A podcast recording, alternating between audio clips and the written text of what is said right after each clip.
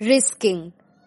Two seeds lay side by side in the fertile spring soil. The first seed said, I want to grow. I want to send my roots deep into the soil beneath me and thrust my sprouts through the earth's crust above me. I want to unfurl my tender buds like banners to announce the arrival of spring. I want to feel the warmth of the sun on my face and the blessing of the morning dew on my petals.